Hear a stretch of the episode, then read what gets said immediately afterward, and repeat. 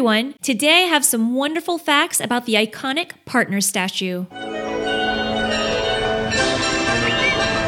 This statue is designed by Imagineer Blaine Gibson. It features Walt Disney and Mickey Mouse holding hands, with Walt's hand raised up in a motion that many say is him showing Mickey just how many happy people have come to spend time with them today at the park. If you look closely at his hand, you'll see that he has the famous Disney two finger point, which is said to be a more polite way of signaling. But actually, the reason why Walt pointed with two fingers was because he was often holding a cigarette with those fingers. This wasn't the first sculpture of Walt Disney that Gibson had made. He once made a bust of Walt to give him as a thank you gift. But Walt actually refused the gift, believing that sculptures should only be of people who have passed away. Gibson kept that bust in his garage for decades, and it ultimately became the model for the statue. The bust was actually on display in Disney's Hollywood studios at the TV Hall of Fame until 2016 when the exhibit was removed. Partners is located in five Disney parks around the world. The statue stands at 6 feet 5 inches, a full 7 inches taller than Walt himself was. Rarely has Mickey been animated holding hands with a human, except in Fantasia, that is, where Mickey shakes hands with the composer Leopold Stokowski. It is this specific animation that helped Gibson to design how Mickey would hold hands with Walt.